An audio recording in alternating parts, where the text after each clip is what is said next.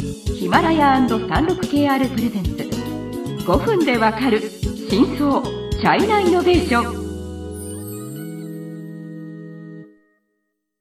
皆さんこんにちは。36KR ジャパンの委員です。日本経済新聞の山田です。はい今週は5回にわたって中国で今人気沸騰のライブコマースについてご紹介したいと思います、はい今回は、えっと中国の消費市場に詳しいゲストをお呼びしましたそうなんです番組初のゲストがはいいらっしゃいました、いやもっと現地の視点から皆さんにはいライブコマースのご紹介をできたらと思いますので、ははいい、片谷さんです。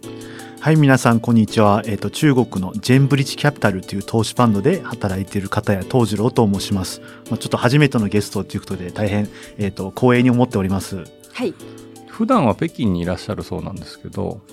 コロナで。で北京に帰れなくなっちゃったから、はい。あのあのしょうがなく出演っていうわけではないでしょまあうけど捕まりました。はい、はい。ということです、はい、そうですね。よろしくお願いいたします。はい。えっ、とライブコマースはここ数年本当に中国で最も話題のあるなんていうかうん。一つの分野ですそうね。ですね。えっ、とまなんとかこうややばいぐらい今 よくそうですね。耳にします。多分日本の皆さんも多少耳にしたことはあるかと思いますが、うんうんで、今週はもうちょっとこの仕組みとか魅力とか、まあ課題も含めて一通りご紹介できたらと思いますね。はいまずライブコマースの定義からしましょうか。はい。あ定義ですかいや、やはりその一番最初はショートビデオっていうのがあって、で、それからそのショートビデオだと、えっと、買い物につながらないので、で、うんうんたくさんのその KOL たちは、こう人が集まってるけど買い物が、こう商品がない。で、それで、うんえっと、そこから発展して、こう、じゃあライブしながら、えっと、物を売っていきましょうよっていうことで、こう、ライブしながら、その、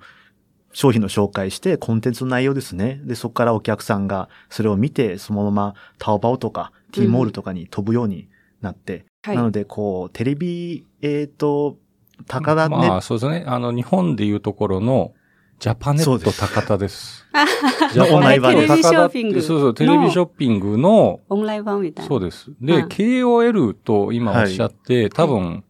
あの、まあ、この、ああれ番組聞いてる人はわかるかもしれないですけど、キキーオピニオンリーダーリーダー。はい。ですね。まあもうちょっと、い、い、いまあいっぱい今いろいろ言い方がありますけど、インフルエンサー。そうですね。はい。はいまあ簡単に言いますと、つまりライブ配信プラス e コマースを組み合わせた、そうです。まあそうですね集団ということですね。一個だけ、こう、大きなテレビと違いっていうのは、一つはその KOL ってたくさんいるんです。で、いろんな人が、まあ、できること。で、もう一つは、その、生中継するのにコストが安いから。なので、こう、安い商品も売れるっていうのが、あの、テレビとあの違いかなと思います。こうね、そのテレビショッピングですと結構費用が高いので、ある程度財力がないと、うんこう、ああまあできないっていうようなのがあそうですよねりますよね。でも、いわゆる中国で流行ってるライブコマースって、スマホで撮ってるだけですよね。うんそうですね。はい、基そういう意本スマ味ではホ次第があれば。そういう意味では、まあ、その、そのシステムを提供している、その、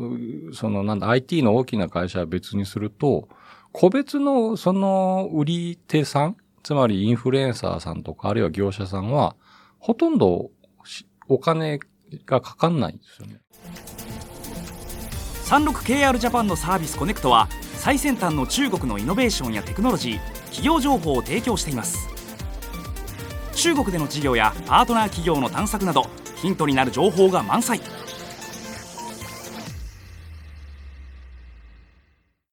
そうですね。商品も買い取らなくていいので、そのままネットにあってる商品をそのまま紹介する。うんで、売れたらキャッシュバックで、あの、うん KOL とか MCN に返ってきます。それもまた多分次回とかじ次回の次回をご紹介したいと思うんですけど、はいそのまあ、そこもまたいろいろ実は話題があって、まあはいお金がかからないってうんいう思い、思いがちなんですけど、うん実際本当にトップのインフルエンサーとか KOL ですと、ね、もうスター、スターですからね。そう。だからまあ、いいろいろ、まあ、裏事情がありますね。はいはいで今日はまず、その、なんでその、えっ、と、ライブコマースはこんなに人気なのか、こう、うんいつ、ね、人気になり始めたのかっていうのをもうちょっとこう話したいと思いますね。なんか気がついたらもうすごく流行ってて、あと成績、この売上の数字とかはび,、びっくりするぐらい、なんかトップのインフルエンサーですと、1配信は数百億円を売れるとかっていうのがよく見ますので、はい。あ、歴史ですか？そうそうですすね。あはい。まずその2016年に中国のこう、モグジエっていう、あのアパレルの EC ですね。うんそうですね。最初はそこは結構、えっ、と、商品を紹介したりとか、コンテンツ系のものだったんですけど、で、そこからライブ、ライブコマースっていうのがスタートしました。で、それを見て、タオバオライブが本格的に、あの、スタートして、タオバオがやることになることがやることで、えっ、と、一気にその、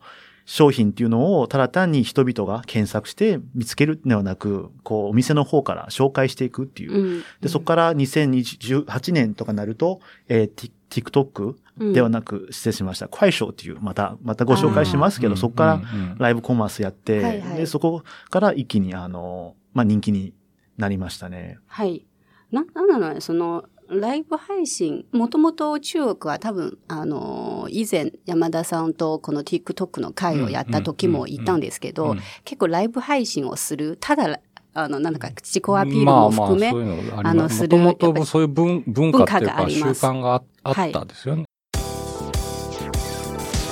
中国経済のさまざまな業界や企業紹介最新のイノベーションやテクノロジーを徹底解説。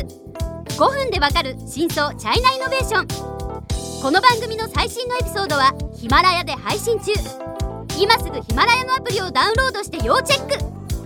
つまりまあ最初は別に買い物のためにライブ配信というよりそうはで、すね。うんただおしゃべりするとか、なんかみんな若い人が寂しいかなシェンヤオみたいな。シェンヤオなんていうあのショーオフではないですが自己自己アピール的な感じです。でもまあ多分寂しいからなんかこう誰かを見て、例えばライブ配信を見ながら食事をする。ね。そうですね寂しいはい。若者もいますし、うんそこから発生したなんかそのものですね。はいうん、急になんかこう EC プラスライブ配信っていう感じではないです、やっぱり人が集まれば、こうビジネスにできるので、はい。で、そこに、えっ、と、商品がくっついてきたっていう感じですね。そうですね。ね、自分が、うん、まあ、そこまで実はライブコマースを見たことがあんまりなく、まあ、たまに見ると、やっぱり、確かに自分でオンラインで、ただその買うよりは全然、なんかそのリアルタイムで商品を紹介してくれたり、はい。あとなんか質問もその場でするので、で、そのインフルエンサーの人もその商品についてこう、答えてくれたりするっていうところがやっぱりすごく臨場感があるので、はいまあ流行るのもわからなくはないなっていう感じですね。まあ、はいエンターテインメントとしても機能している部分もありますね。そういった意味は。ああ、エンターテインメントですね。はい。そこの、まあ、一応ライブコマースの一つの魅力だなって思います。まあ先ほど、まあライブコマースの仕組みまでは言ってないんですけど、まあいつ生まれたのか、なんでこう人気になったのかっていうのを簡単に紹介しましたけど、次回はもうちょっとライブコマースの強みというか魅力について、はいあのお話ししたいと思います。はいはい。えっ、と、次回を楽しみにしていってください。